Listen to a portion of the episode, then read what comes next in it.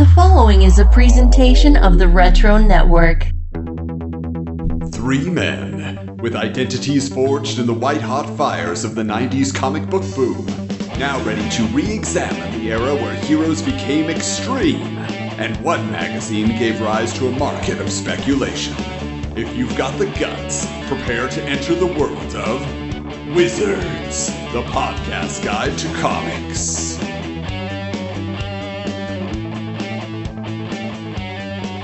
Greetings, geeks, and welcome to episode 33 of Wizards, the podcast guide to comics. The podcast where we re examine the 90s comic book boom through the pages of Wizard magazine. Still convinced that Pinky and the Brainiac was a total missed opportunity for the Kids WB network in the 90s. I'm Adam. and suffering from a severe case of cat scratch fever after seeing the cover of this issue. I'm Michael. And I don't like Frank Miller. There, I said it. I'm Steven. For the record, I like his run on Daredevil. I like Dark Knight Returns. I just think he's an. And there you have it, folks. This is a monumental episode, not just because of Steven's continued disdain for the man, but this is a monumental edition of Wizard Magazine in that this was the first issue produced after they had moved to their new office in Congers, New York. Now, this location has been brought up many times by our interviewees on the Wizard Files as the most remembered office, where they remained for many, many years until pulling up stakes and moving to Manhattan in the final days of the magazine. Now, I have to ask you guys, as New Yorkers, does Congers even register for you? Congers is just north of the Palisades, I think, and I personally wouldn't even know it if I saw it on the New York State Thruway as an exit to get off of. Is it like in that kind of, uh, you know what? I have no idea where it is. I've never been there. I don't know anything about it. It, Oh, I yeah, can't even I couldn't it. throw a dart at a map of New York and find Congers. Yeah, I only know where the Palisades Mall is, and beyond that, I couldn't tell you. Yeah, well, and, they, and the Palisades Mall has been referenced as a place to go for lunch. So yeah, so it's right in that Oh, area. So Michael has the closest idea of any of us. But they mention here, both in the letter from the editor and in the back of the magazine, that now they have this massive warehouse attached where Gareb says they may install a basketball hoop. So who knows if that happened? That'll be my next question during the next interview. But their first order of business that they chose to report on was a very heated matchup on Street Fighter II Turbo, where Pat McCallum beat Steve Blackwell, but then Doug Goldstein mopped the floor with Pat. And somebody unplugged the system and turned it off accidentally. So the final, you know, who was the champion was still up in the air. And it was it's just good to know that the editorial staff members of Wizard Magazine were taking part in the same activities as their readers in 1994. in fact, the back of this issue, there is an ad, a teaser ad for Super Street Fighter. It just says Super. This summer, Capcom. So, definitely on everybody's mind. Interestingly enough, here, there was also a profile on Gareb Shamus. Now, this is something they would start to do a lot more uh, in the later issues of Wizard, but this is like there's a caricature of Gareb, and it just says up close. And so they ask him a few questions. So maybe you guys want to take a stab at what you think were some of Gareb's answers. So remember, this is 1994. So, last good movie you saw. I don't even know what movies came out that year. Just uh, try a movie from the last year, guys. I'm going to say he was a big fan of the Pelican Brief. How about you, Michael? What do you think? Oh man, What does Gareb Shamus buy a ticket for and like? I'm gonna say Terminator 2. Oh, but he's a he's a jokester. He loved that Ace Ventura, Pet Detective. Silly but funny was his review of Ace Ventura, Pet Detective. There's no way he wrote this. How about last good book you read? What was a hot book that we're talking about New York Times bestsellers? The Lost World. Oh, you know what? I, The I Lost read this World. already. Steven, you, you're taking yourself out of it? Yeah, because I, I remember what he said. Well, give us the answer then. It's Howard Stern's Private Parts, Correct. Oh. which is the only book my dad has read. Baba Booey, Baba Booey, Baba Booey. All right. Favorite TV show of Gareb Shamus in 1994. I will give you a hint. It was on the Fox network. Oh, okay. Oh, Parker Lewis can't lose. Oh, I Why wish. would it be Parker Lewis can't lose? he, he relates to Jerry. No, a little bit more adult, have- a prime Or time. or uh, NYPD Blue. That That's, was uh, not that wasn't on Fox. Fox. That was ABC. Wasn't it? That was on Fox. No. It, it was Herman's head. No, I'm just kidding. Uh, maybe The Simpsons. The, I'll give you one more hint. It starred Heather Locklear eventually. Melrose Place. Correct. Very nice. Only reason why I pulled that is because of Seinfeld, because they have a whole episode about Melrose Place on Seinfeld. So All right, now this was very much the 90s, guys. Favorite musical group? Just if you think of the 90s, who do you think of? who I would think of, or who he might think of? I'm gonna say something like like REM or something like that. Close, not quite. Think more Seattle. Nirvana. Not Nirvana. Who's next other to one. Nirvana? Oh, uh, what's oh Pearl Jam. There you go. You got it. Okay, now who would play you in a movie about yourself? Who would play Gareb Shamus? I would say, uh, oh, what's his name? Uh, Rick Moranis. Rick Moranis. so for me, I still say Ted Raimi is the actor who plays Gareb Shamus. But who was it, Steven? Well, I, I don't know the actor's name, but he was on Murphy Brown. Oh, uh, he played Miles on Murphy He played Brown. Miles. Grant Shaud, who has the same initials as Gareb Shamus. Ooh, coincidence? Maybe that was his stage name. It was him. That he was trying to tip us off. Favorite comic right now? what was Gareb Shamus' favorite comic in 1994? Oh uh, man, what was his favorite comic in 1994? It was Shaman's Tears. I'm gonna say it's the Good Guys, because because Wizard pushes that book so hard. I'm gonna say the Good Guys. The good guys. The answer? Hmm. I couldn't pin it down to just one. Of course, Either very political or playing his hand and letting us know he knows nothing about comics. Now, favorite comic of all time, though? Watchmen. Close, but no. Steven, just give it to us. It's Frank Miller's Batman: The Dark Knight Returns, That is correct. which again is a good comic. I like Dark Knight Returns. Okay. what are or were your nicknames? You guys know one of them. The Big Cheese. Yeah, Big Cheese, but the second one he shares with a president from the 90s. Uh, Teflon Bill Clinton. I don't know. it is Bill Clinton. It was Bubba. Remember they used to call Bill Clinton Bubba? Yep. Yeah, Finally, what superpower would you want and why? invisibility, so he could see what his other people are doing around his office. Spying on the staff. It sounds like he did have that power. He pretty much was invisible to most of them. I guess so. I guess probably like super strength. And what do you think, Steven? What does he want? Well, he wants the same powers that Michael Keaton had in a little film called Multiplicity. That is correct. He chose Jamie Madrox, the multiple man's powers. He says that would free up a lot of my time and I'd probably get a lot more sleep. So there you go. Gareth laid it out for us. We know a little bit more about the big cheese after 33 issues. So that was kind of fun that they added that in there. But you know, we might have uh, written in and asked some of these questions ourselves. So Stephen, it's time for Willie Lumpkin's mailbag.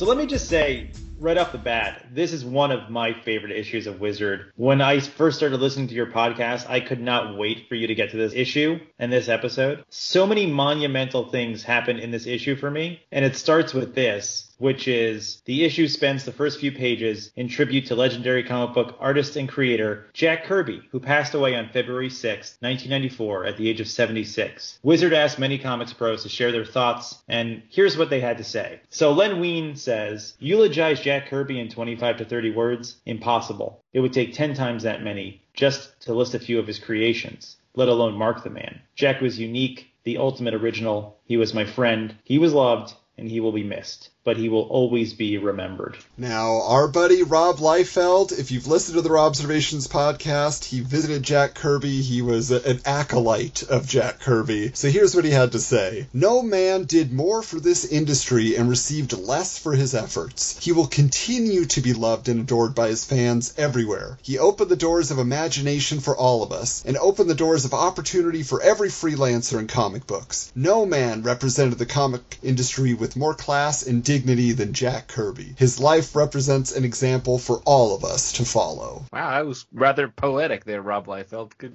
good on you. Uh, so Jim Shooter says Jack was one of the greatest storytellers and greatest creative minds of this century. He proved that the limits of imagination are imaginary. Deep thoughts. Deep thoughts by Jack Handey. We're going there. oh God, I wish. Matt Groening, creator of The Simpsons, says, When I was 12, it was a toss up between Salvador Dali and Jack Kirby as to who was my favorite artist. I spent countless hours as a youth staring at his art. I can't look at a superhero with his fingers splayed towards the reader without thinking of Jack Kirby. He really was the king. And a man we'll be talking about in more detail soon enough, Mike Allred, creator of Madman, said, For me, Jack Kirby was everything that was great about comic books. He was pure energy on a comic page. Even when people were standing around in street clothes just talking, there was a beauty and energy that remains unmatched today. Jack Kirby truly was the king of comics.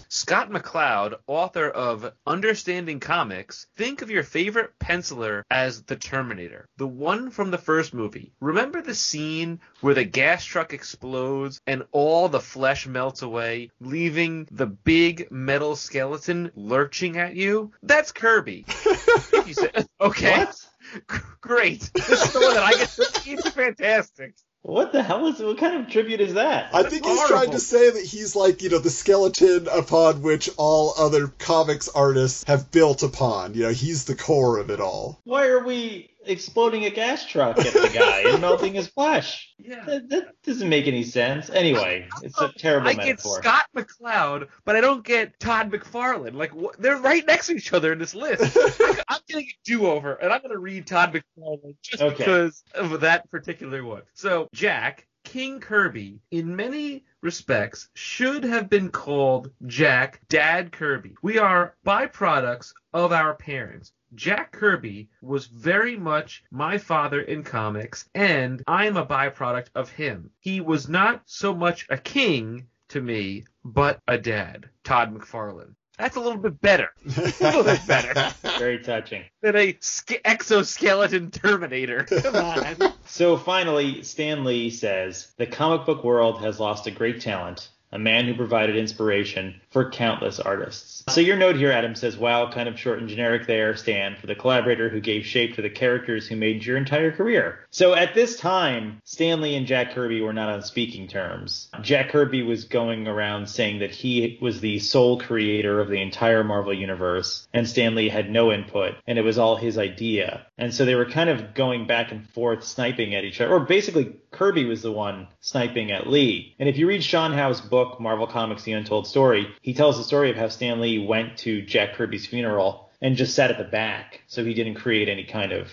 ruckus or scene. He just kind of wanted to pay his respects, you know, quietly. So yeah, it was kind of a, a sad ending to one of comics' greatest uh, collaborations. Yeah, and just just to clarify for everybody too on this, you know, we just picked a, a variety, if you will. We could have read Alan Moore's like 15 paragraphs. Yeah, like one, there's a whole bunch of stuff in here. There's editorials. There's like literally like the first like six or seven pages of the magazine is all about Jack Kirby. So we just picked a few here just to give you the idea behind it. If you want to go on social media and flip through the pages there, we'll be posting the link to this issue so you can get more for all you big uh, Jack Kirby fans out there who are listening. But uh, now it's time to get into our table of contents. Ooh, so much to get into here. This issue features a gorgeous Catwoman cover by Jim Balent, which was involved in a contest which is found inside the magazine where you could win an original piece of Jim Balent Catwoman art, but not the cover to this issue. Why? Because the artist kept the cover for himself and he still has it to this day. He actually recently posted about it on social media, which is just kind of awesome. He's holding it up there. You're like, what? Okay, that's awesome. I'd, I'd like to know what the art was that the winner actually got. But one disappointing thing about the cover, at least in the copy of the issue that I have, is that you don't get a poster of this cover art. What you get instead is a gigantic Ultraverse fold out poster, but not a poster. Yeah, Michael, he just pulled it out of the magazine. He's holding holding it up here, and it's just one of those things where you're just like, huh? Who's on it there, Michael? Can you even describe what you're seeing? So it's basically Prime and some bro Prime dude with the same musculature but in purple, and uh, they're fighting an octopus, someone that looks like He-Man, the military, and some other dudes. Yeah, it's a terrible poster. It's terrible art, and it's Malibu Comics Ultraverse, and yeah, it's, it's crap. And I tore it out because Steven said he didn't have it, and I was like, well, I gotta see what it is. And I opened it up, I was like, oh. What a bummer. It's one of those things we are actually going to reveal what that poster is for and why Wizard would put it in the magazine, but that is to come. Now, last thing I'll say about this cover, uh, we now have the big book of covers, which was produced by Wizard, which tells behind the scenes stories. And here is a funny little anecdote that they shared. It says, during the printing of the issue, the foreman at the plant, you know, the printing plant, worriedly called our head honcho Gareb Shamus and asked if he had okayed, quote, the issue of Wizard with the naked purple chick on the cover. After explaining how costumes and gravity work in comics, the issue printed and shipped.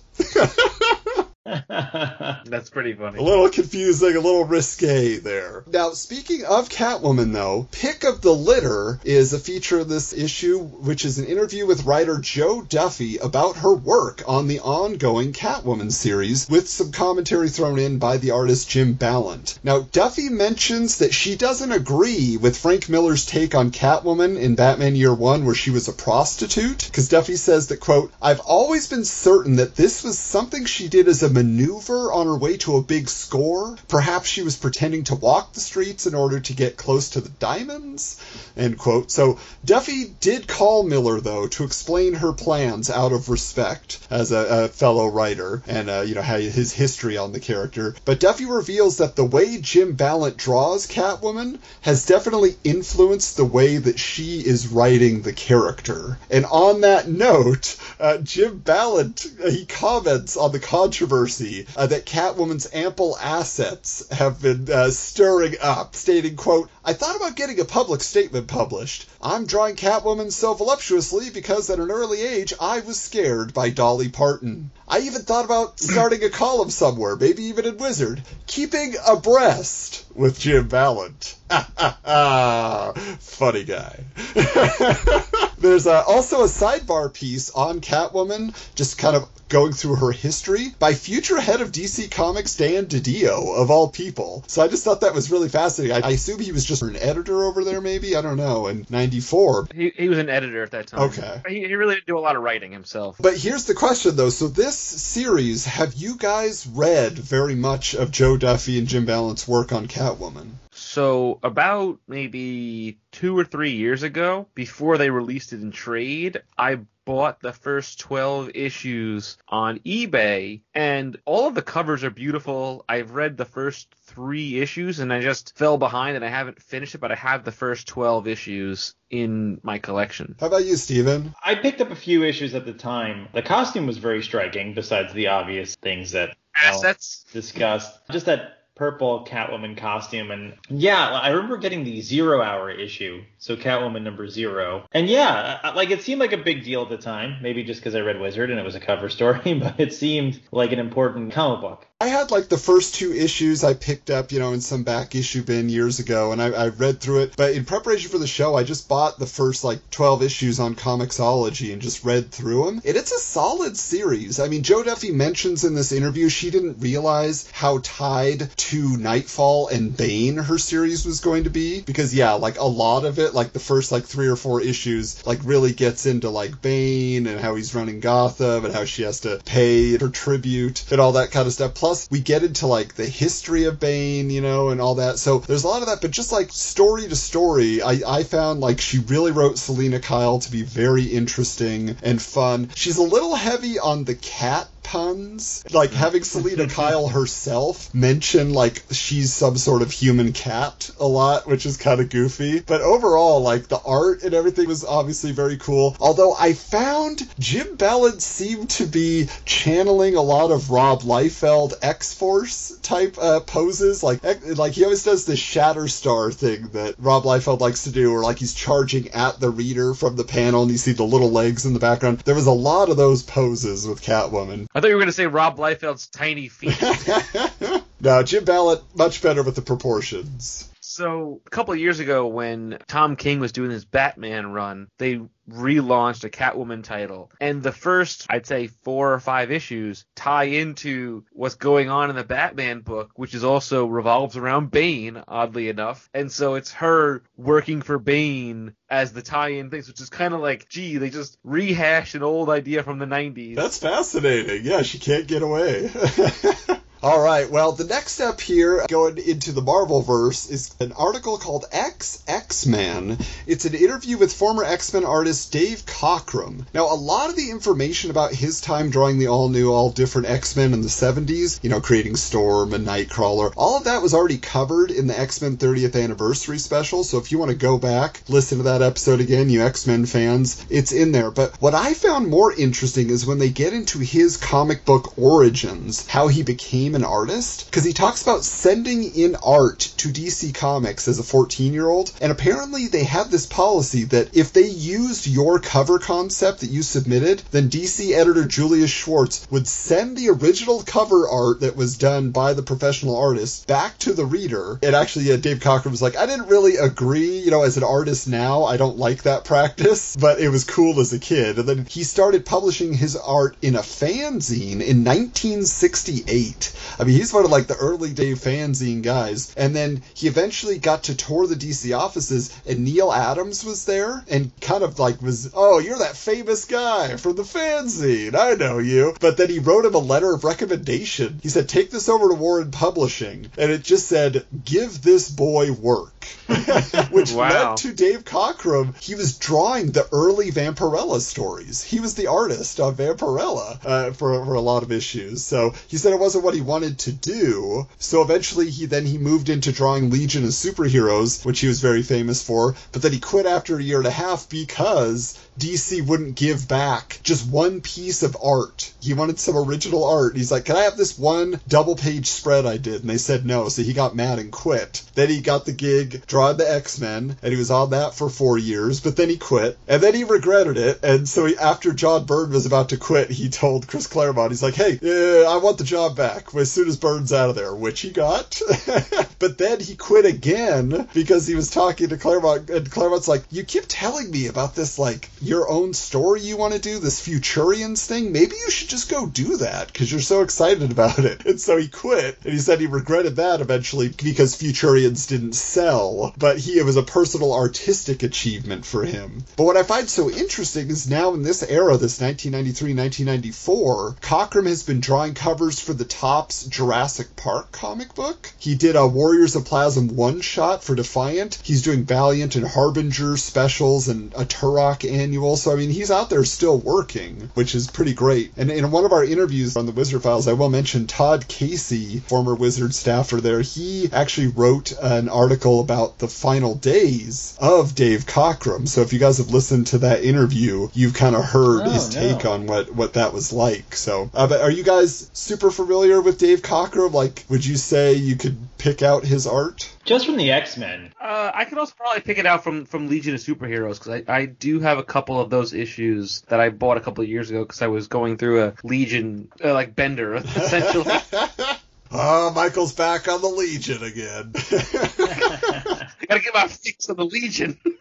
Now, it's time to solve a mystery, and it's not which art belongs to Dave Cockrum. It's what was going on with that poster that was in this issue. Well, Ultraverse Year One is an article that is now discussing the big plans in store for really the only new comic book universe of 1993 to have major success, which was Malibu's Ultraverse. And so for their second year, Malibu is announcing all these plans. They've brought on George Perez to draw their Ultra Force, which is essentially their Avengers, right? Their team up book, which will debut in two mini comics being packaged in upcoming issues of Wizard. I have one of them, but also what you were seeing there in that poster, you're like, who is this guy next to Prime? That is Rogue Prime, as he is called, meaning Prime is about to take on a grittier demeanor with chains, spikes, long hair, and stubble because he wants to look cooler. No, he's not getting a white streak in his hair. He's not going to wear a full bodysuit. But yeah, so that's kind of what's going on there is the evolution of the Prime character. Also, the Cable clone called War Strike is going to spit off from the pages of Mantra to get his own series where his powers of precognition only work when his adrenaline is pumping. So he becomes more and more reckless in order to access his ability. They say he becomes addicted to his power and he just puts himself in danger. I mean, it's just kind of a silly thing if you ask me. it's just like, yeah, he's gotta almost die and then he can use his powers. The editor in chief, Chris Ulm, is so proud of the quote, revolutionary concept of debuting new characters in a tryout book called Ultraverse Premiere. So instead of printing a new number one book every time they have a new character idea that might not sell, they're just going to put them in this book where you preview characters. It's so novel. It's so creative. Newsflash. Marvel did this for years in the 70s. They had Marvel Premiere, they had Marvel Spotlight. You know, that's where characters like Ghost Rider and Iron Fist and Adam Warlock and Spider Woman, they all debuted in that format. And, and then they were popular enough that they would get their own comics. So it's just funny. Like, they had forgotten history or they just felt like, we're the new hot things. Eh, don't worry about what they did back then. It's now you got to think about. Speaking of the Ultraverse, this issue contains a mail away certificate for the next Wizard half comic, which is a Prime half comic from Wizard, which is promoted as a 24 page prequel to the ongoing series. Really, it's just kind of like catch you up. You know, it's like, here's what Prime is about. Just $2 shipping and handling, and it's Prime time, baby. Now, here's the question that I have for you guys. You've really been giving Prime a hard time when you're doing your top 10 comics. You won't even read the description. He's Thunder Punch He Man to you guys. Have you read Prime? Where, where is this coming from? The hate on Prime. I have never read Prime. I think the hate's coming from the fact that we have to keep talking about Prime and we have no knowledge of Prime. I, I have never read Prime. I will never read Prime. I have no interest in Prime. I don't even care about Prime. I wish Prime would go away. It just is annoying. I'm sick of it. The musculature alone is just so absurd that it makes me want to take the images that I see of it and light them on fire. Wow. I hate this whole. There is a Prime character. psychology behind the musculature, Michael. There's, there's, if you read the comics, you would understand. There is a reason for it. But I think our patrons are hearing this that you will never read it. They may demand that you read it. So we will see. We will see. Speaking of features that we've seen too much of, Big Babies is back with a, baby photos of the comics pros. They want you to match them up. So, Steven, I have to ask, does seeing Frank Miller in his innocent baby form before he was hardened by life experience make you cut him some slack? Cut him some slack? Uh, no. he, he's like one of those. the- Okay, I'm not going to insult Frank Miller anymore. I'm sorry. Okay, we know where you stand. No, I'm going to say Okay. no. But on a happier note, like somebody who brings joy to the comics world, everybody loves him. Through the Eyes of a Madman, which is an interview with Madman creator Mike Allred. Now, interestingly enough, uh, Allred says that Neil Gaiman asked him to be the artist on some issues of Sandman early in his career, but the editor, Karen Berger, said he wasn't ready when she saw his sample pages and she vetoed the decision. And this just like sent him into a depression. Like already he said he almost quit comics. He thought this was going to be his big break, but then he mustered kind of all his strength of will to become a more professional writer and artist. He just said, I'll, I'll show them. Like I'm good at this. I can do it. And he did eventually work on Sandman after he had established himself. So yeah, the story has a happy ending. But Wizard inquires as to why the later issues of the comic have become more fanciful and light in tone. And Allred explains that when he first was published by Kevin Eastman's Tundra imprint, he thought they wanted him to be edgy. So like in the opening scene of the first issue, he had Madman rip out a guy's eyeball and eat it. Okay. then Allred decided that wasn't his style and he lightened the tone. He also claims, this was really interesting to me, that he is planning to end the series at 102 issues. He's kind of pulling a Dave Sim on Cerebus thing here. He says because that's how many issues Jack Kirby and Stan Lee did of the Fantastic Four. So it just seemed like the right amount for him. He also reveals that he's colorblind. So his wife Laura has become his colorist when she isn't working at a department store jewelry counter, that is. And uh, she actually has been getting acclaim herself among other pros in the business, and she is. She goes on, you know, she's been his colorist for all of his career, and they really do work well together, but people recognize her work on its own as saying, wow, I mean, she really brings those images to life. So now, recently we reported on this uh, several issues back that Tundra was bought out by Kitchen Sink Press. And so Allred said he was done publishing his comics through Kitchen Sink, although he'll be doing some promotional items. And instead, he got an offer from Dark Horse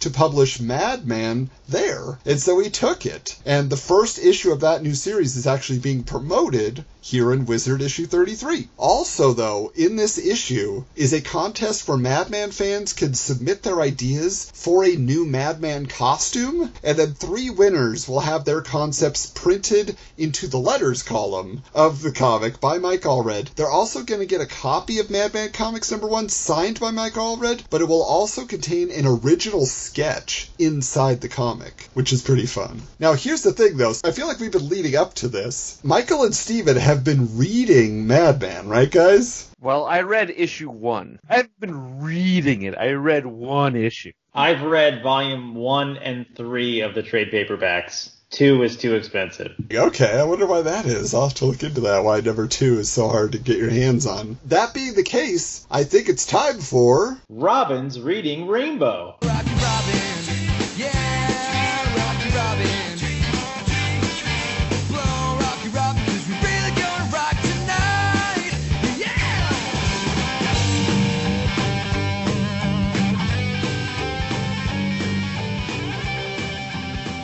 To to preface, I did have a little bit of an insight of Mike Allred because I did read the entire iZombie run, so I kind of knew the art style that I was going for.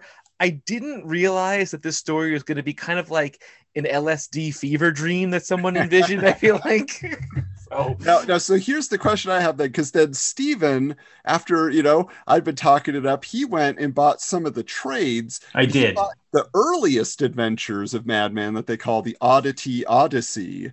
So That's talk to me about reading volume one. What was your take from that? Because it's very different in a lot of ways, I feel, than what we get with this issue number one from Dark Horse. I really loved it. I really responded to it. It has almost this kind of surreal Tim Burton quality to it. You know, comic books are always about outsiders, the best ones. They're always about people who are on the fringe of society, you know, appealing to teenage boys who uh, and girls whose bodies are changing and they feel weird and all this kind of stuff. It's the classic Spider-Man kind of parable. And this like takes that to an extreme personal level, which I really responded to. I like how personal it feels. It almost seems like only Mike Allred could have written this story and drawn it, and that's what I like about it. Is it's very handmade. Yeah, and at the same time, what I find interesting about it, because those, those first adventures were black and white. Mhm. And so it does give you kind of this like creepy, like 50s sci fi movie feel to it. And there is stuff, you know, there's like Dr. Flem, his scientist friend, gets his head chopped off because he was doing experiments and his body is deteriorating. He's got to put his head, you know, in a special serum that goes in a bathtub. And then Yeah.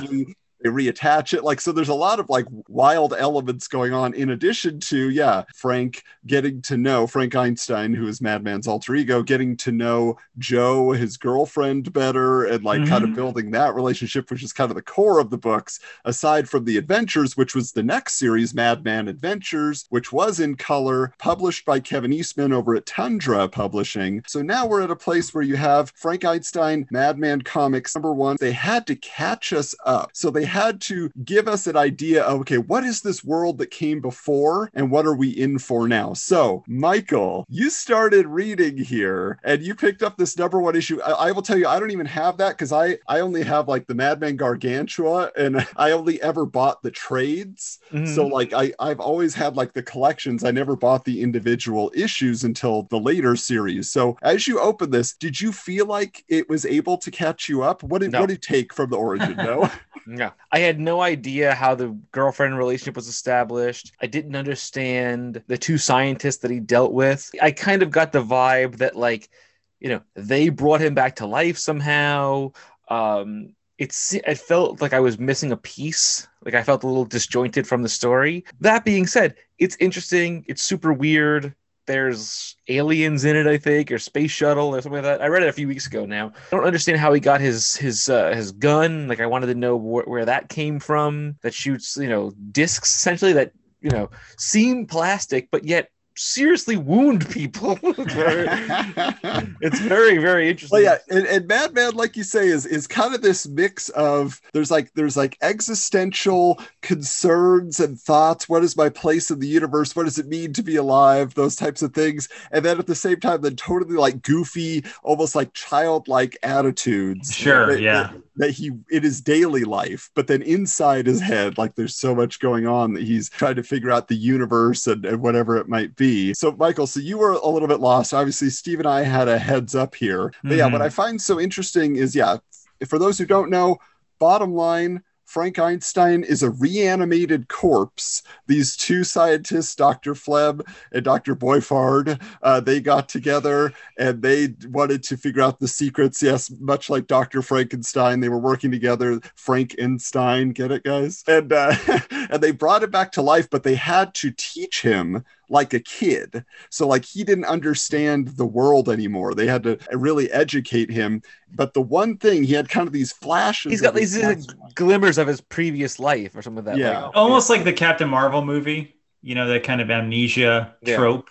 hmm But what did you guys, Michael or Steven, from where he got his costume? What did you guys think about that? Why does he wear the costume? It's based on his favorite comic book hero from his Mr. childhood, Excitement. Mr. Excitement. That's right. That's right. Exclamation bolt. yeah. and it looks like you know when a kid would wear Superman pajamas. Right.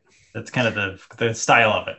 Yeah, so they said essentially when he put on that costume, it gave him confidence and he was able to like access all these abilities that they didn't know he had. Like he he's super agile, he just is a good fighter just naturally, and it just comes out. He doesn't want to use it. That's not his his demeanor at all. He's not a grim and gritty character, and yet yeah, he gets called into action and those things come out. As the story is progressing here in the first issue, what's really interesting is there's there's like underground caverns. I mean, there's all sorts of stuff like that. Dr. Flem has this like compound that he builds. And so they, they've gathered all these characters, kind of this weird crew of people. There's this gal named Bonnie, who is a woman that they rescued in the in the early issues. And so they they saved her. And then now she is kind of involved with Dr. Flem romantically, but she's also like going to college. She's gonna be super smart, you know. She, she's very interested in science, but she just looks like a classic 50s blonde bombshell type of look.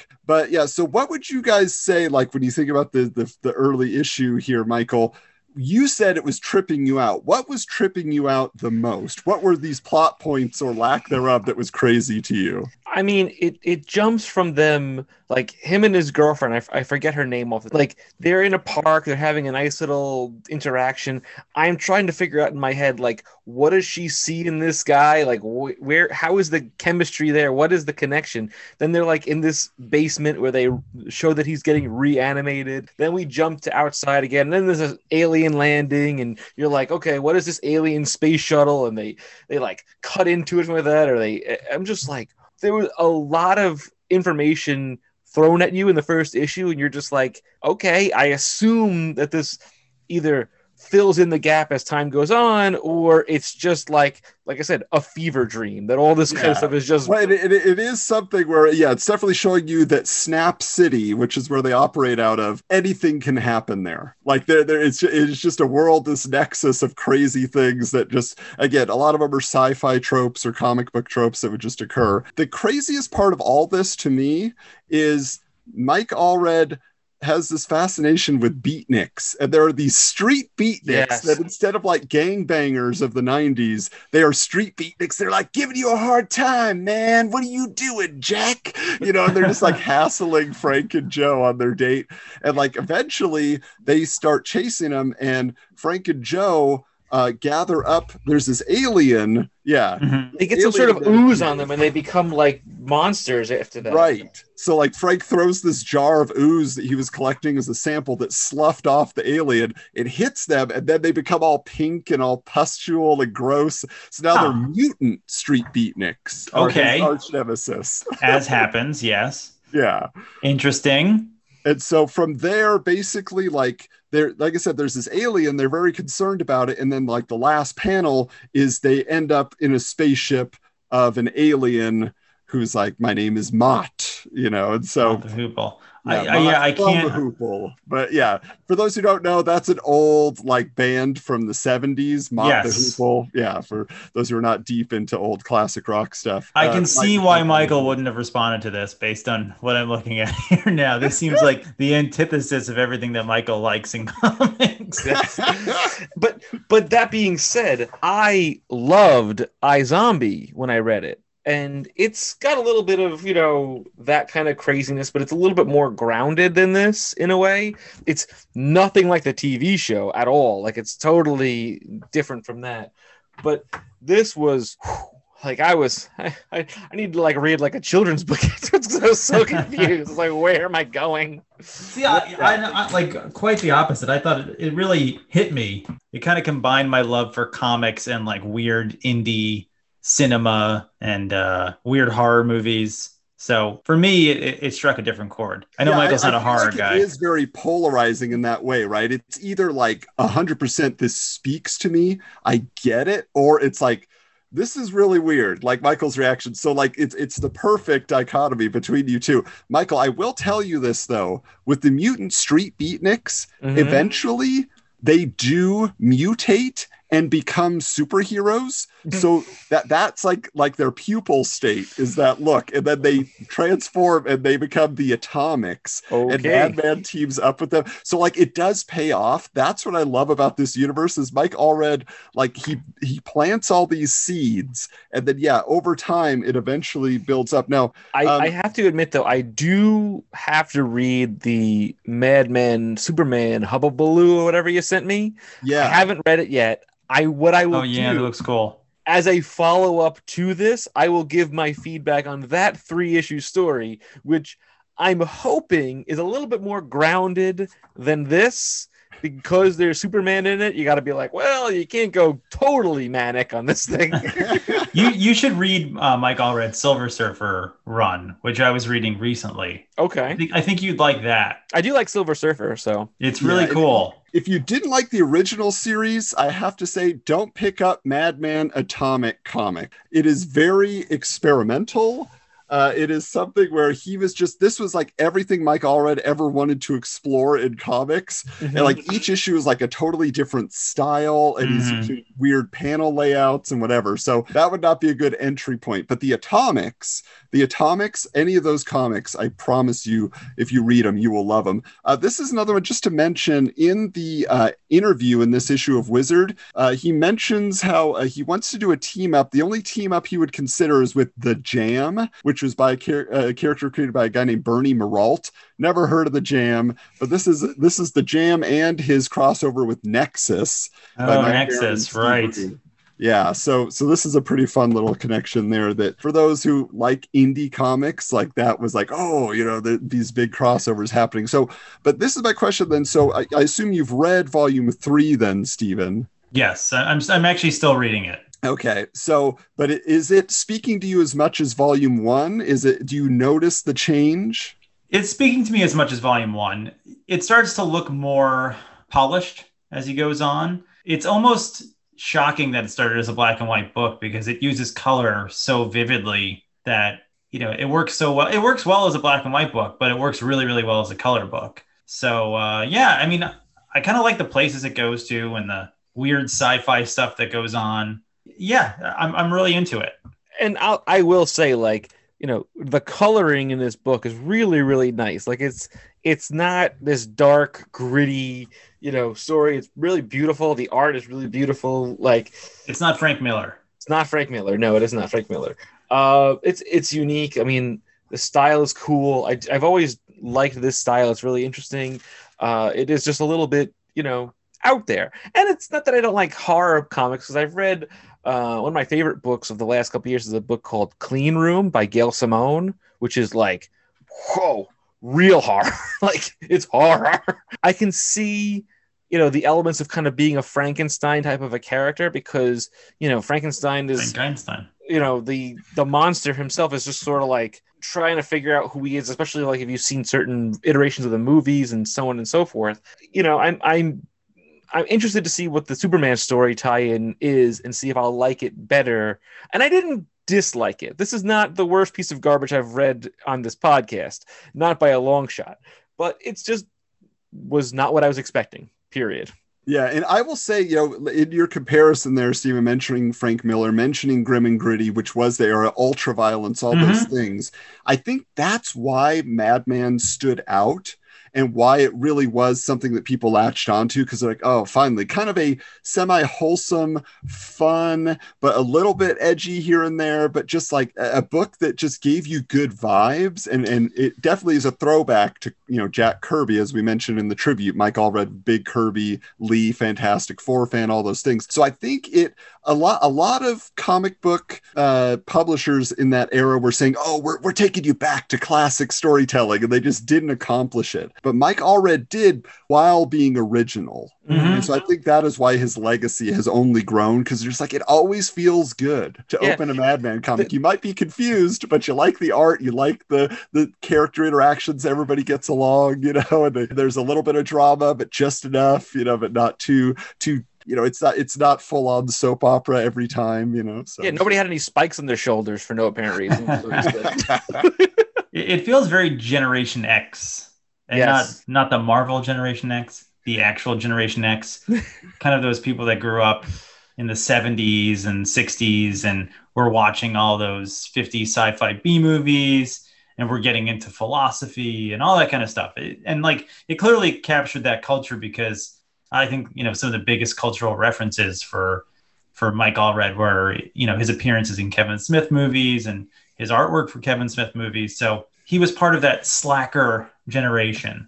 Right And speaking of which, so I rewatched Chasing Amy last night as I was getting ready for this episode, and I remembered that Mike Allred was in it, that there was Mike Allred art. I didn't remember how much Mhm. Mike Allred and Madman is in this. I mean, obviously at the comic book convention scenes, Mike Allred's in it. You know, he doesn't see Chow Yes. Yun-Fat playing Madman, which is great. There's also a lot of stuff like where just like, you know, Banky's like reading a Madman trade at their studio. You know, Bluntman and Chronic is all Mike Allred. So like that is a lot of people's introduction, I have to believe, to Mike Allred's work and maybe didn't even know it. And Steven, it even inspired you back in the day to buy a piece of clothing, right? Yes. Well, because Jason Lee wears the black shirt with the yellow exclamation point. So I bought it at Midtown Comics because I wanted to look like, you know, Banky, I guess. And, you know, in my college dorm room, I had a poster from Chasing Amy, and it was when they're playing video games on the couch. And it was the three of them. And he's wearing the, the Madman shirt. So See, growing up, I had seen that shirt all over the place. Thought it was Black Adam. Didn't know It the basically is. I mean, I was like, oh, people rocking a Black Adam here. That's kind of cool. Not knowing that it was Madman. You know. and that shirt goes for a ton of money now because they stopped making it. And I, I, I don't even know what I did with mine. It must have gone No, in the me Goodwill pile. Like I, I had the classic, the white and the red, and the black and the yellow. There's they have to be somewhere in a box, and I just haven't found them because I didn't some- wear them out. I remember if they, if they had been destroyed, I would have been sad. So they're somewhere, but I just haven't seen them for years. You know what I've always wanted an action figure of? And this is the most random. Yourself? No, please. This is the most random Batman reference. I think in the next issue of Wizard or in two issues, there's a design your own Madman contest that Mike Allred judges. People send in their own submissions. And someone drew a Wonder Bread Madman with like the Wonder Bread circle dots all over it. and I thought that was the coolest thing. And he even liked it. So someone someone wants to make a Wonder Bread Madman figure, I'll pick it up. That'd be awesome. and then you can funny. sell it alongside the mythical Wonder Bread He-Man. I know. I was just yeah. thinking that. Wondar. yes. Wonder. All right, well, guys. I mean, I, I'm so glad you finally dived into the world of Madman. Uh, there, like I said, there'll be more to come when Michael follows up with the Madman Superman hullabaloo. I guarantee you will love it. Much more cohesive a story, much more linear. You'll be able to follow it. I think so. Okay. Get, get on it, Kennedy. All right, all right. I'll read it in the next week or so, and I'll I'll give my my full review. That's the Canetti promise. Look for it on a mini episode. Over promise, under deliver. But now it's time to get into those headlines with. Wizard News.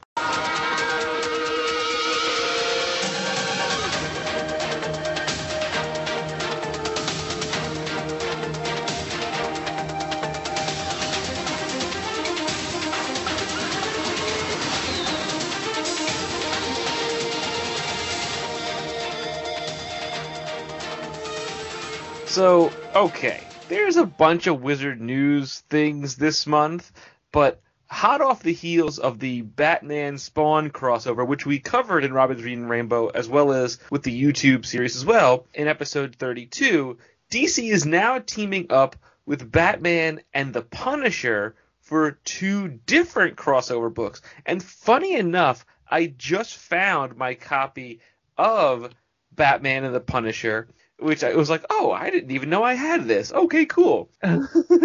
Interestingly, it's revealed that Marvel's book is written by Chuck Dixon with the art by John Romita Jr. and Klaus Janson, while the DC book is written by Denny O'Neil with art by Barry Kitson.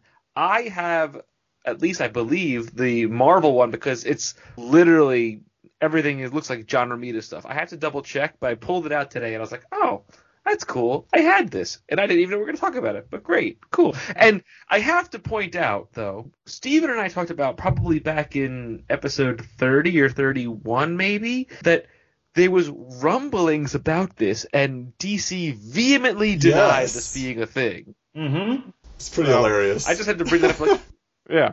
So, speaking of intercompany team ups with Frank Castle, Archie Meets the Punisher is being published and will have an enhanced variant cover by Marvel and a new newsstand edition for the standard Archie look. That's kind of interesting. I, I can't picture Punisher in an Archie style drawing, but okay, cool. We, we, we, I had that. I showed it in one of our videos. Oh, yeah, you forgot already. and I, And you can't picture it? I forgot. Yeah, that, that was one of our Patreon exclusive videos about the lamest comics in our collections, most unimpressive comics, and Steven highlighted Archie meets the Punisher. I edit those videos and I forget half. Look at that. So anyway, if you want to see the video, we talked about it on our Patreon, so sign up for Patreon and check it out. Steven listed this book as we said, and, and it's kind of pretty funny that we're talking about it. Plus, on an upcoming episode of the Wizard Files, former Wizard staffer and current co-president of Archie Comics, Alex Segura, Adam pitches a sequel to this infamous crossover. So be sure to tune into that and see how that idea is received, if at all. Yeah, it's it's pretty fun. I, I enjoyed pitching it. That was by chance. I'm sure Well, you did. I could see you up up late at night with like your quill pen, like writing this idea. oh, this will be fantastic. He's gonna love it. It'll be great. Staying with Archie Comics news, though, the publisher is launching a new imprint called Spectrum, not to be related to the TV uh, thing that we see all commercials for around New York State, Spectrum Television. But hey, whatever. Which will include a wider variety of stories. The first of which is a mini series called 21st Century Mutant Ninja Turtles, focusing on the four turtles as adults in the year 2094. kind of sounds like the last Ronin, right? It's like the later years of the Turtles. It sounds like a lot like The Last Ronin. That's interesting. I could not find any evidence of this book ever coming out, but I did find info on the mightycrusaders.net. Wow, it's 94 and they're, they're only using .net. They couldn't use a .com. No, no, no. This is a current website. Oh, this is current? This is, I thought there was like a 90s website that they were pulling up. So the Spectrum line was originally launched and then canceled, but it was launched in 1983 and then canceled in, in 1989 due to excessive violence in the non-code comics they produced. Jim Valentino was one of the creators who was involved. So this was an attempt to revive that may never have happened or may not happen. Yeah, I mean, anyway. we, we put it out. I? I, I checked on my social media with the Ninja Turtles diehards that I know, and nobody knew about this book coming out. So I don't think it ever actually happened, unfortunately, because it sounds kind of cool. I wonder if it's someone knew this idea though, and that's why they're doing the last Ronin. Yeah. I, I, I think what Yeah, they said was that eventually they did publish like you know a brief like miniseries that did go as part of like the mainline Archie Ninja Turtles book. So I think they just repurposed it. Okay, after only a few months on Ninjak, Joe Quesada has quit Valiant because they, quote, made it impossible for me to continue drawing Ninjak or any other Valiant project at this time in good conscience. What That does that dark, doesn't it? what's going on at Valiant that, that Joe Quesada can't have anything to do with them? I don't know. It's either they're not paying him enough money or there's some shady business going on behind the scenes. Interesting. So the next news thing we have, in a true sign of the times, Hamilton Comics. I've never heard of them before, but of course that doesn't surprise me very much. But hey, uh, has announced that they will begin publishing Mighty Morphin Power Rangers comics, which will have a 16 page lead story and a 10 page backup story. Quick thoughts on Power Rangers, guys. What do you guys feel about the Power Rangers? I was too old when they came out, so they were a little young for me. The toy line was super cool. I had at least a Green Ranger toy, but yeah, it was a little too young for me. I would personally watch the episodes, but it was kind of hard to even get through because they weren't really that fun because they felt juvenile. But it was just kind of like something that you could just leave on the TV and not really pay attention to. And oh, cool, they're fighting. The Megazords are coming out. Great. I th- didn't care. I was much. too old for it, just like you guys, but I was all in from day one, from the premiere episode on Saturday morning, where they're like, "This is coming, it's going to be a weekday series." Like, I was so into it. I have like a full set of like the taller uh, action figures that I I have on my shelf here in front of me. Like, I just I loved that show. Like the first three seasons, I would say, like maybe four, when they did like the Power Rangers Turbo. Like basically after the first movie, and then they launched this Turbo thing. I was like, oh, that's not for me anymore. But I, I, I really did enjoy it, and I was like, I, I bought you know trading cards. I, I did as much as I could. But my neighbors next door, they were younger than me. They were like you know three or four years younger than me. They had all the toys. They had the Super Nintendo game, and I was super jealous. And that's when I realized I was like, yeah, I, I should be playing with these kids. I'm, I'm 13 now. I should be watching Power Rangers. That's pretty funny. I mean, they are producing Mighty Morphin Power Rangers comics Right. now, but I don't know. I don't know who the imprint is that's producing them. I'm not really sure. I'm kind of curious. But they're all of a definitely sudden. aimed Like- more, a lot of them, at like the adult readers who have aged, or they're trying to make it Oh yeah, epic. they're, Yeah. they're really cool. Like I've picked up a few issues here and there. Oh, they're they're done by Boom Comics. Ah, That's okay. makes them. There. they did a really cool crossover with the Justice League for like a What? six issue run. Yeah. It's really cool. It's a really good book. And and each cover is like one Ranger and one Justice League member and like you know the Red Ranger's paired with with Superman and like, like the Black Ranger's paired with Batman and so on and so forth. And it's very, very cool. Like the covers are Yeah, I'll have to look that up. That sounds thing. fun. Yeah, it's very fun. Speaking of companies that we've never heard of before, Big Entertainment announces that they have brought on Neil Gaiman to create new characters for their Tekno Comix line. These comics will be produced in printed form, but also as a CD-ROM comic and animated videos. So they're like motion comics essentially. I think they were actually trying to do like animated, like full animation to probably, you know, get picked up as a series. Interesting. We'll keep watching the development of these books and see if the plans really come to pass. Yeah, and I, I will tell you guys real quick that I actually I have been picking up some Tekno Comix because it's an imprint I remember, and they are quite plentiful in quarter bids. Are you twirling around like glow sticks and like listening to like got like Daft Punk going and glow sticks? Around the world, around the world. And that's the Wizard News for May of 1994. Now it's time for Heroes in Motion.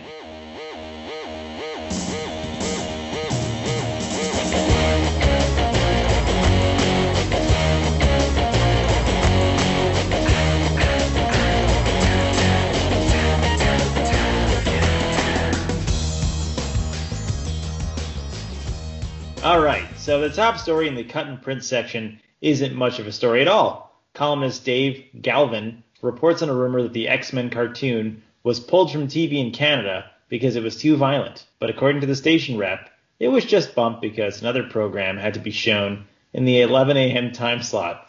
Pretty anticlimactic. what was being shown? Was it like today's special? I know, or an that's what I'm SCTV uh, rerun? The more you know. It was the Alpha Flight episode over and over again. Well, if, if it was Canada, it was Degrassi. Obviously, it was the latest season of Degrassi High or whatever. But I just think that's funny. Like, it seems like he got his source on this, or whoever like reported this was like a fifth grader. I heard they pulled the X Men cartoon because it's too violent. Yeah, it's like, you know, if you play this record backwards, you'll hear, uh, you know, Hail Satan. it's that kind of rumor. But anyway, in much more interesting and true news is the tip that the videotape for Roger Corman's Carnosaur features the full trailer for the unreleased Fantastic Four movie. So, as I've said a million times on this podcast before, a kid in school tricked me into renting Sliver because he said the Fantastic Four trailer was on it. And finally, I got him to admit that it was on Carnosaur. And two days after I got him to admit that it was on Carnosaur, I picked up this issue of Wizard and I saw the news that I'd been badgering this guy for, you know, for weeks. And there it was. And so since this time and since we recorded the Fantastic Four movie podcast, I've been searching to find this trailer on other VHS tapes. Two that I found so far are The Skateboard Kid, which was which was another New Horizons movie where Dom DeLuise is the voice of a talking skateboard. and then a Christmas movie called Little Miss Millions, which has also been retitled, I think, Home for Christmas, which stars Jennifer Love Hewitt and Howard Hesseman, uh, as well as James Avery from uh, Fresh Yeah. Prince and the voice of Shredder. And there's a trailer for Little Miss Millions on Carnosaur as well, which is why I was like, oh, maybe if I rent Little Miss Millions, there will be a Fantastic Four trailer. Or buy it. I bought a VHS. so yeah, so I'm still on this on the hunt for more New Horizons VHS that have the Fantastic Four trailer. so if you know, reach out to us. Give Steven a tip if you have found the Fantastic Four trailer on any other uh, videos from back in the day. If you want Steven to spend more money on VHS tapes that he may not ever watch other than for a minute and a half to watch a trailer, let him know. Uh, you know what? I'll just say this: I have watched Carnosaur so many times, and I've watched Little Miss Millions now like three times. So I will watch the entire movie. Speak for yourself, there, Kennedy. I, I, I, that's very true. You're good. Good point. Moving on. Though not confirmed, Lois and Clark: The New Adventures of Superman has a good chance of getting picked up for a second season based on viewer and critical acclaim. Yay! Galvin states that the episode titles have not been listed during episodes, but provide a full list for those who are curious. Sillier titles include Man of Steel Bars, honeymoon in Metropolis, and the green, green glow of home. Man of Steel bars, though. I mean, that's pretty hilarious. I still remember, I think it was the pilot of that show where Lois is actually in his apartment and she opens his refrigerator and it's just filled with Twinkies. And yet he comes out of the bathroom, no shirt on, and he's just like jacked. And I'm like, you couldn't figure out this guy was Superman by that? really? You couldn't figure it out. Come on. Kryptonian metabolism, man. That show is not good.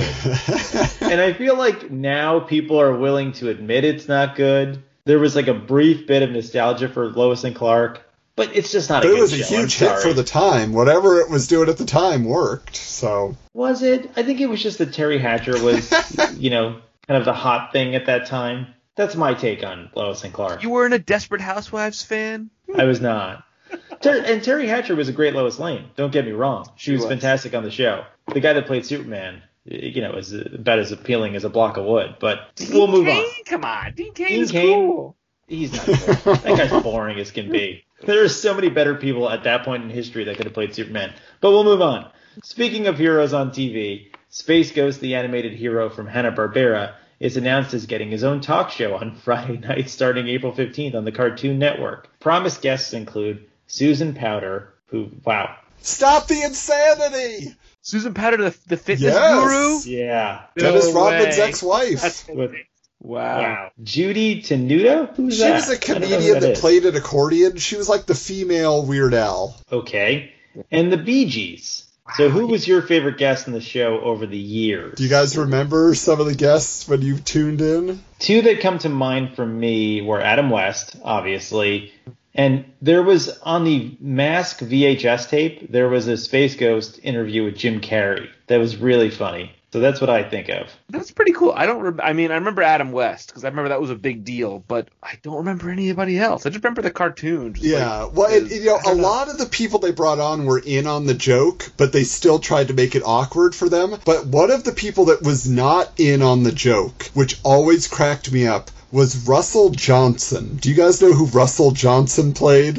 Yes, the professor, Professor Roy Hinkley from Gilligan's Island. Correct. And so he was on it, and they were interviewing him, and of course he's just making all these Gilligan's Island jokes and jabbing at him. And Russell Johnson's just like, whatever, space cadet. What what is your name? Like it was so funny. He was just had so much contempt that this was his lot in life after this long career, you know. But the space cadet, like it just cracked me up. Oh man, I loved it. That's awesome. I'll have to find that one. And so finally, Galvin has read the script for the upcoming Alec Baldwin film The Shadow, and as a fan of the character, provides his review.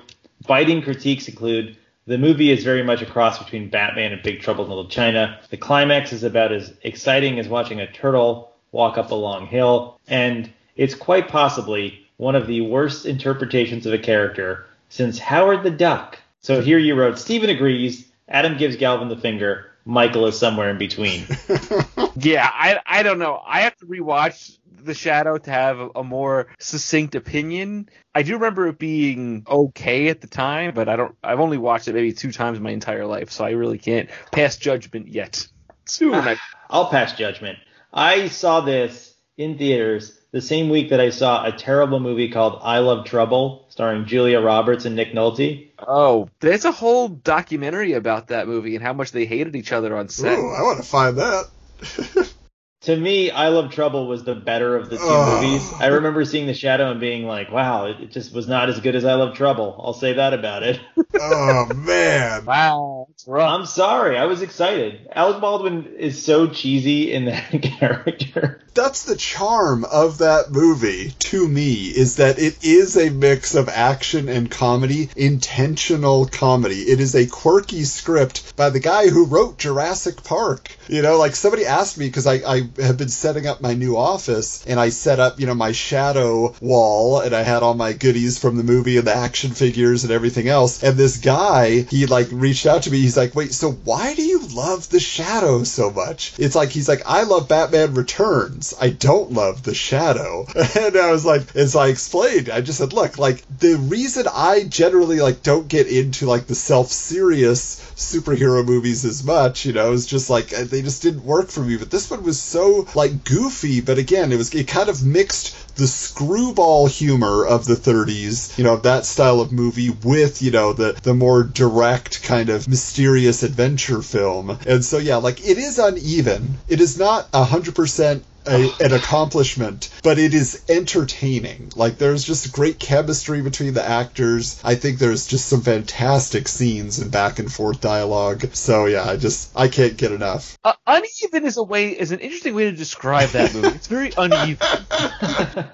I don't think Russell Mulcahy is a great director. Let me just put it that way. I can't point to a movie, even a Highlander, that he has, you know, that he has made Yeah. that is good. But he always has cool stuff, you know. And you know what? It, what's funny about this review is I remember reading this script review and going into the movie theater expecting the villain to fall off of a building Yes. because that's what they said happened in the script. And they were saying how unoriginal that was, and how in Batman and Dick Tracy the villain fell off the building. And they even say in Fantastic Four the villain fell off a building, which they had never reviewed the Fantastic Four movie, so they just like well, let but it remember, he read the it. script and he said it was a perfect script when he talked about the Fantastic Four Right. being over. So yeah, but yeah, you're right. So there, he was obviously reading an earlier version of the script because I've read the script online, and yeah, there are some differences. But yeah, so we'll get into all of this on 90s Super Cinema when you all vote for 1994 for us to cover The Shadow. Please don't. Please, Please no. don't. What else came out that month? In that year, it was 94 is a big one. We've got Oh. the Mask. We've The got Mask, the oh, yeah. Mantis pilot. The The, Mask, Crow. Ooh, The Crow. That's another good one. Ooh. Yeah, so there's a lot. So hopefully people don't torture us. Speaking of torture for some, it's time we get into Jim and Todd's Hype Machine.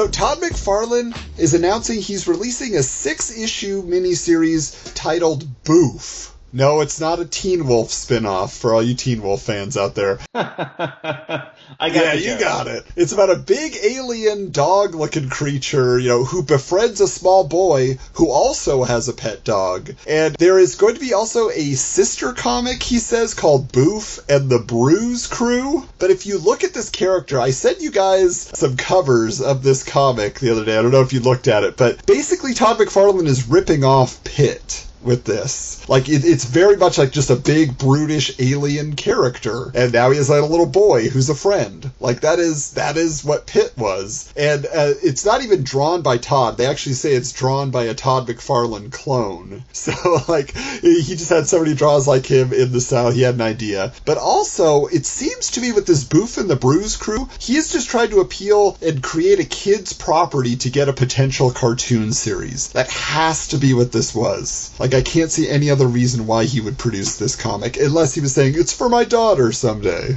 She was very young at this time. Now, Jim Lee has reteamed with Chris Claremont after the debacle with X-Men and like the second issue of Wizard for three issues of Wildcats, where Claremont is introducing the character of the Huntsman. And I read it. And guess what? It's not great. It's it's not a great comic. Uh, this character, he is totally generic. He's just this dark looking adventure hero in a leather jacket. He has some type of accent like Chris Claremont loves to do that uses a lot of apostrophes to clip off the end of words. But I don't know, is he Irish? Is he from New York? I don't know what he does, okay? And then the only power that he calls out, the huntsman says, I have the ability to instantly adapt to any other person's fighting move once I see it. So he's just the Taskmaster. He's Deathstroke the Terminator with a pretty face. Like, I don't understand. So yeah, I don't know why Chris Claremont thought this was going to be his big new character, but it's it's a dud, unfortunately. So, uh, but in this issue, as we get to the tally, Jim Lee mentioned five times. Todd, oh boy, ten times. Double it up on Jim Whoa. there. Whoa. He's Wow. catching up. That brings Jim's total to 204 mentions. Todd, 196. Could be any day now that Todd takes the lead. But speaking of hype, let's see what Comics Wizard is assigning maximum value to in. Punisher's Price Guide.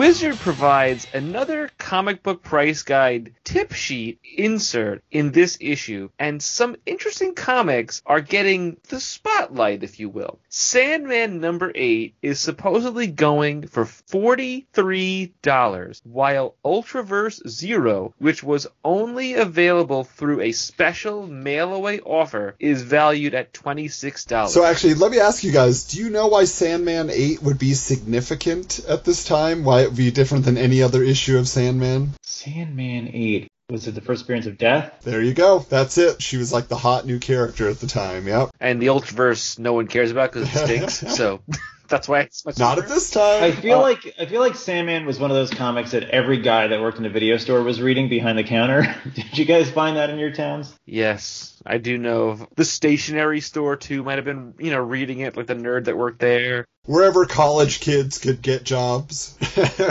Yeah, exactly. So, but the big money book this month is the first printing of Bone Number One from Jeff Smith's own cartoon books imprint, going for a whopping $126. See, I've heard a lot about Bone. I've never read it. I am intrigued by it because I just don't understand what's so significant about it. but it doesn't turn you off like ElfQuest. You'd give Bone a chance, but ElfQuest is no go. I'd give Bone a go just because I'm curious why it's so revered and so like respected for essentially a goofy looking Casper the Ghost kind of character on the cover of every issue, right? I don't know what Bone is other other than that. Obviously, Bone has continued to be revered, so we wanted to find out if it held its value all these years later. So on eBay, in April of 2021, a graded copy of Bone Number One sold for six thousand dollars. Whoa.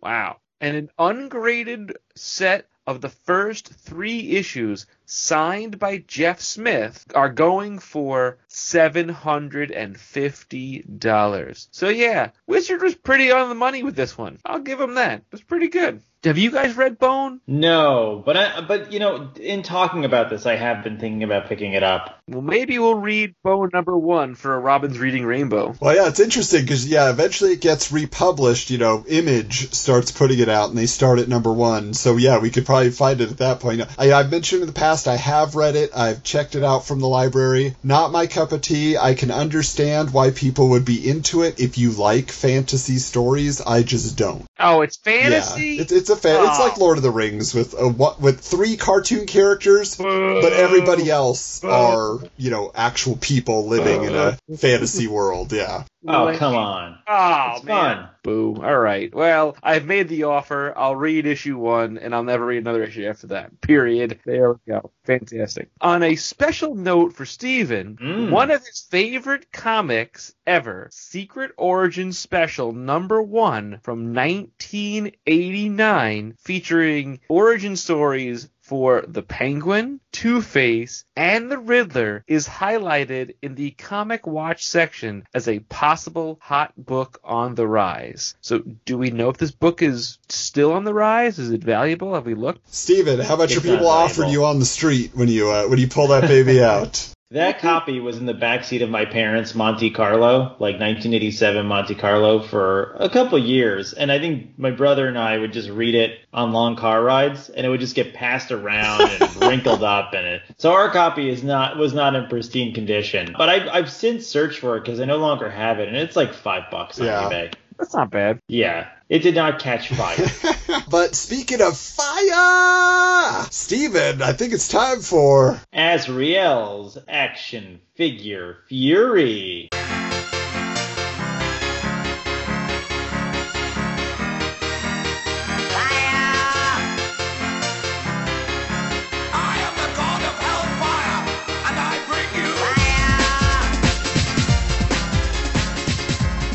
So last issue, Jim McLaughlin took over Magic Words, and this issue, Brian Cunningham announces that he is stepping down from the Toying Around column, which he has been heading up since issue number two of Wizard, in order to focus on his editorial responsibilities. Sean Un, who who runs Splash Page Comics in Kirksville, Missouri, will be handling the feature going forward. But Brian ends his tenure with some big announcements from Toy Fair 1994. Man, did I love these Toy Fair issues as a kid. So first up, we have a full two-page spread of all the X-Men figures from Toy Biz set to hit shelves. 42 different figures are featured, including Wolverine in street clothes, two new Cable figures, Mojo, a 14-inch Sentinel figure, and a Blackbird jet, which Brian captions with, speaking of disappointing, without clarifying about what he doesn't like about it. I, I remember the Blackbird jet, but what was weird about it? Like it only could only fit one Yeah, person. it came like, just- apart in pieces, and it had like a little cockpit piece, and then the rest of it was like computer stuff, but it was tiny. Like there, there was a Yeah. GI Joe plane that looked more like the Blackbird, and it was huge. I mean,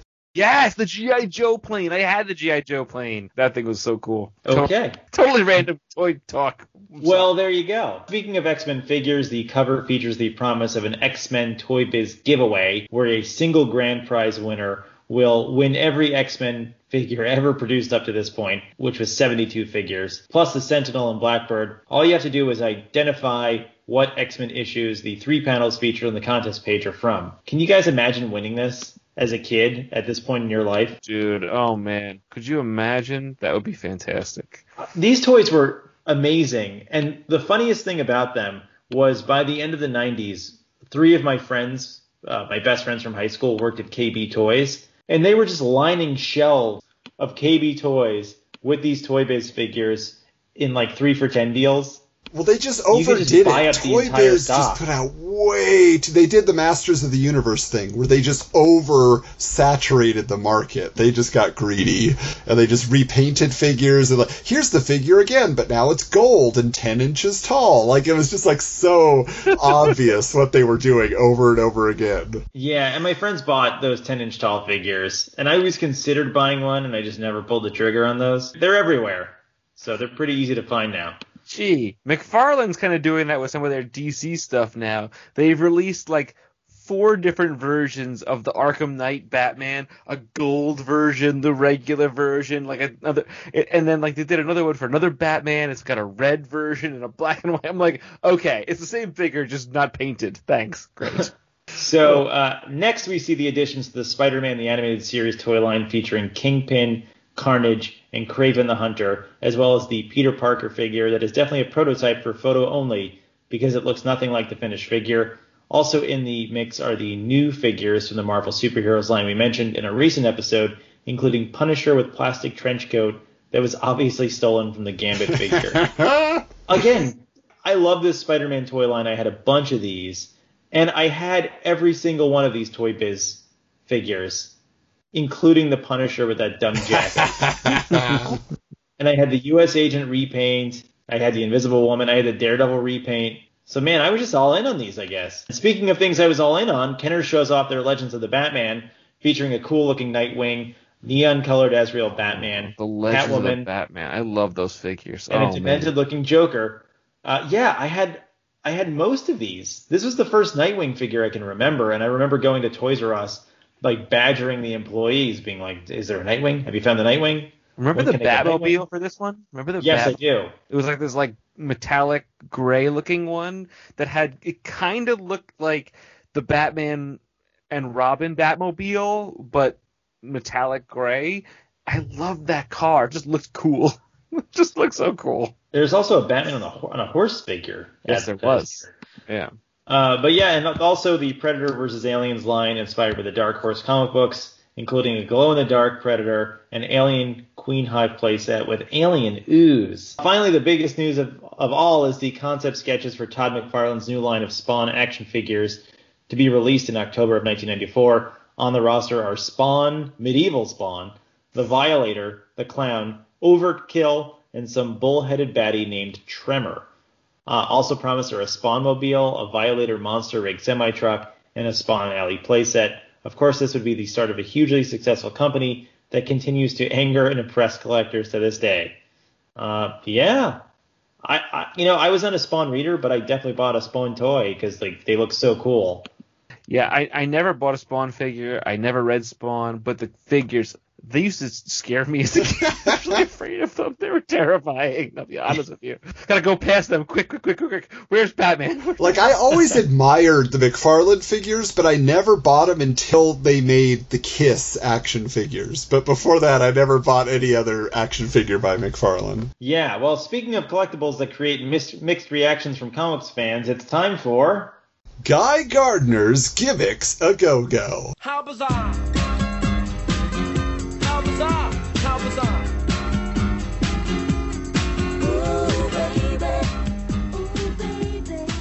All right, well, Incredible Hulk number 418 features a die cut gatefold wedding invitation style cover to celebrate the marriage of Rick Jones and his girlfriend Marlo. So if you're into that sort of thing, you want a wedding invitation cover, well, there it is. Detective Comics number 675, where Azrael upgrading his bat armor further, apparently, it features a quote, nifty embossed blue and gold foil cover. I don't know if you guys have these in your boxes anywhere, but I don't remember. I, I mm-hmm. think not long into the Azrael run, I bailed out on Batman because I was so disheartened by the way it went until he eventually came back. And I do remember there's an issue of Wizard where they have an article teasing Bruce Wayne's return, and I was like, oh, I, I when I when we get to it, I'll be like, oh my god, that was the one. that was like the, and it was one of the few that like really got me as a Wizard fan. I'm like, oh my god, that particular. And I looked at that picture a gazillion times. When it comes up, you'll see me scream. So we're excited. Those are kind of few and far between, so that'll be a big one. Now, Avengers number 375 is reported to have a quote collector's edition cover, but Wizard doesn't spill the beans on the gimmick. So I looked it up, and research reveals a wraparound cover and then a shiny silver logo and the promise of a quote pull-out poster inside. Will it be as exciting as the Ultraverse poster in this issue of Wizard?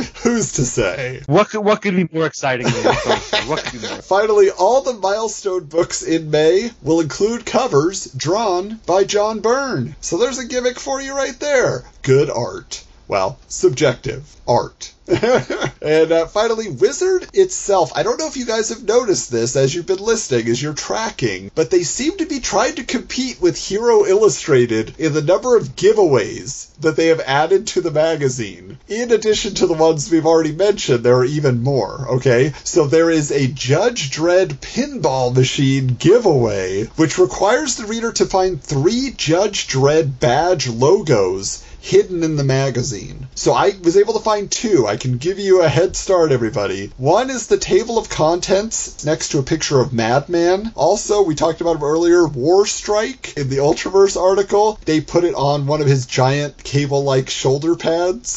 so it's kind of hidden in there. But I could not find the third one. I have no idea where it is. So if somebody else knows, I, I want the answers here. Then the other uh, contest they had here was a Sega Game Gear giveaway. So Michael on the episode, he read about a, a Sega Genesis giveaway that they had. I think it was Sega CD. It was it was. Sega Ooh, even cooler. Oh, nice. They say here that you'll get the X Men and the Batman Returns game cartridges, and the batteries are included. And from what I understand, you'll need them because that thing was a battery eater. But to enter, you have to unscramble the tiles to assemble a picture of a famous comic book legend. You know, the one that everyone associates with video games. Neal Adams. It is so random that they mixed up a picture of Neal Adams. They said assemble it and then you win a Game Gear. What kid that wanted a Game Gear back then knew who Neal Adams was? Probably not many. The only reason I knew is that I, you know, when we did like our a couple of our uh, comic convention focused episodes, there were pictures in the programs of Neal Adams, and he has a very distinct mouth. So there's one tile that's just his mouth, and I was like, it's Neal Adams.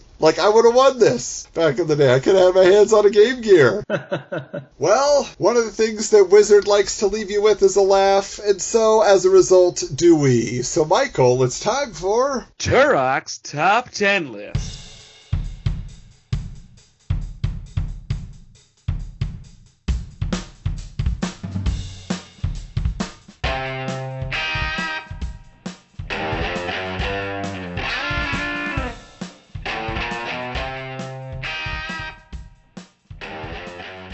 And tonight's top 10 list is top 10 DC character revamps after Green Lantern Goes Nuts storyline. Oh boy. One of the best storylines, by the way. Yes. I have to I have it. I have to reread it because I want to Reread it. remember it. Number 10. Wonder Woman dies, but it turns out she is really Jean Grey and was never really Wonder Woman. Blowing your mind. What? Number nine. Robin reveals he's really Katie Lang. Ooh, there's a 90s reference. It's a bad joke. Number eight. Sandman loses his adamantium skeleton. Wow. This this this is hero level humor right here. This is this is kind of scatterbrained. Hey, this, this is, this, don't is, insult hero.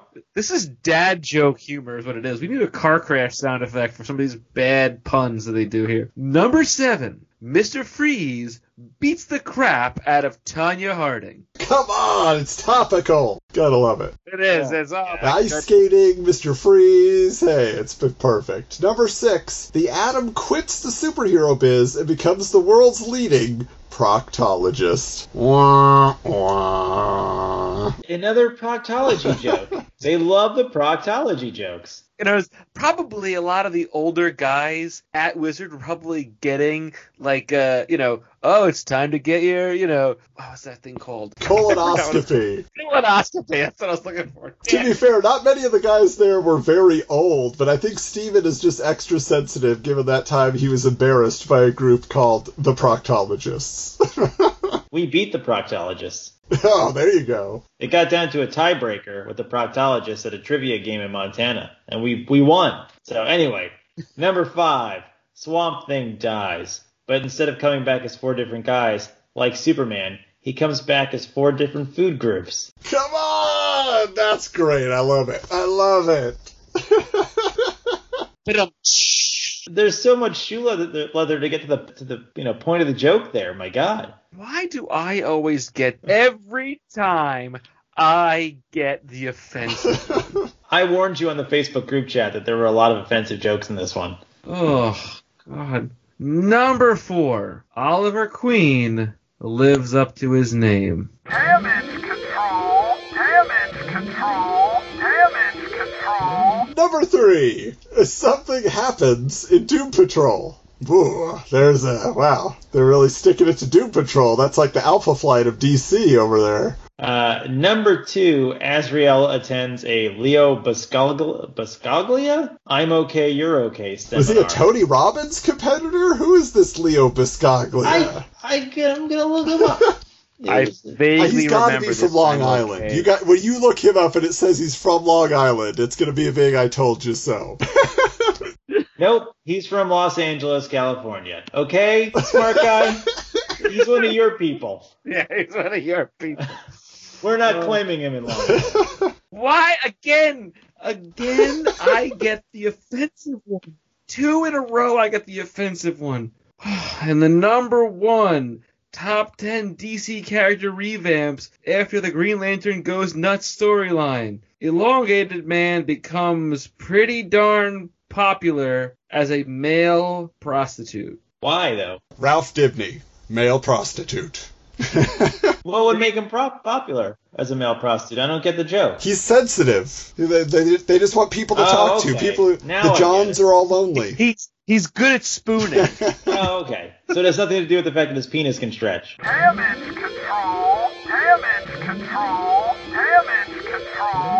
Control! Good, good, good. Well, that about does it. That may be the end of Wizards Podcast. No, this has been a fun discussion, gentlemen. A whole lot to get into here, and I'm man, the next one is even more exciting. Another iconic cover, another iconic issue, and you guys are going to get the details on Bone. Jeff Smith is involved in this issue, so you're wanting to know more? Well, I think it's time to dive in. But thank you so much, everybody, for listening, for sticking with us here on the podcast. If you're new, if you've just found us, thank you for taking the chance. And hey, either way, why don't you leave us a, a review? Give us as many stars as you can. We're doing our best here for you. We want to keep you entertained episode after episode, and so much more to come. Of course, don't forget to reach out to us on social media at Wizards Comics on Twitter, at Wizards underscore comics on Instagram. Why don't you hop on over to our Patreon page, patreon.com forward slash Wizards Comics. We continue to see the community grow over there. A shout out to Danny, our buddy, who just joined, and he has been a, a great uh, compatriot to one of our other patrons, Nerd Jam. Turns out they may have been separated at birth. Their words, not mine. Very cool. We're connecting people over there. You might find your soulmate. Yes, Wizards Patreon. We're working miracles. And of course, make sure you tune in for the mini episode coming up here. Michael, you're going to be adding back a familiar old segment that we abandoned a while ago. Uh, what can you tell us about that? What it has to do with Patreon? So I am going to be bringing back Wave Rider's Wayback Machine because it was told to us that it's a very popular segment that the people are disappointed that it's left. So I said, you know what? I'll bring it back. I'll put it in the mini episodes and I'm going to kind of make this Canetti's Corner where I'm just going to talk about a bunch of random stuff in conjunction with the Wave Rider's Wayback Machine. So we'll have a little fun with it and see how it goes and see what you people think. But until next time, keep your books bagged and boarded.